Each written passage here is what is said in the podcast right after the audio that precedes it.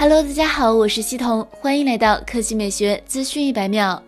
随着时间距离九月份越来越近，关于苹果 iPhone 十二的传言也越发密集。近日，外媒带来了 iPhone 十二的最新爆料及现有爆料汇总，让人倍感期待。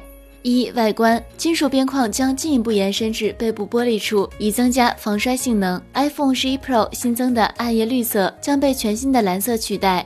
二、屏幕，iPhone 十二 Pro 及以上的型号将会配备一百二十赫兹 ProMotion 可变刷新屏幕，全部四款 iPhone 十二均将配备 OLED 屏幕。iPhone 十一的粗边框再见了。三、电池，电池有望比之前传闻的四千四百毫安时更大，但具体容量未知。四、生物识别，Face ID 改进，刘海缩小，屏放在桌面上时效果也更好，躺下时可以防止屏幕自动旋转。此外，iPhone 十二 Pro Max 将会配备屏下指纹识别功能。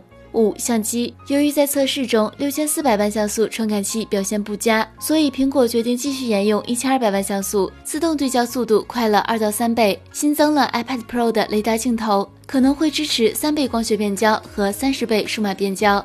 第二条新闻来看，vivo 早在去年下半年就有消息称，vivo 要进军手机芯片，掌握核心科技。不过对此，官方频频否认，表示是外界误读。不过在二零二零年五月九日，数码博主数码闲聊站曝光了两张 vivo 申请的芯片商标，似乎坐实了 vivo 对手机芯片的野心。两个商标分别是 vivo SoC 和 vivo Chip。申请日期同样是去年下半年，二零一九年九月份。商标覆盖的产品类别包括中央处理器、调制解调器、计算机芯片、印刷电路、计算机存储装置等等。当然，申请芯片商标并不意味 vivo 会学习华为、麒麟，从头开始自研一颗手机芯片。vivo 更有可能像微软一样，联合芯片厂商定制一颗属于自己的专属芯片。目前尚不清楚这款可能存在 vivo 定制芯片会在何时登场。不过，一旦拥有这颗芯片，vivo 在营销上的选择就会多出不少。相信届时手机圈会更加热闹。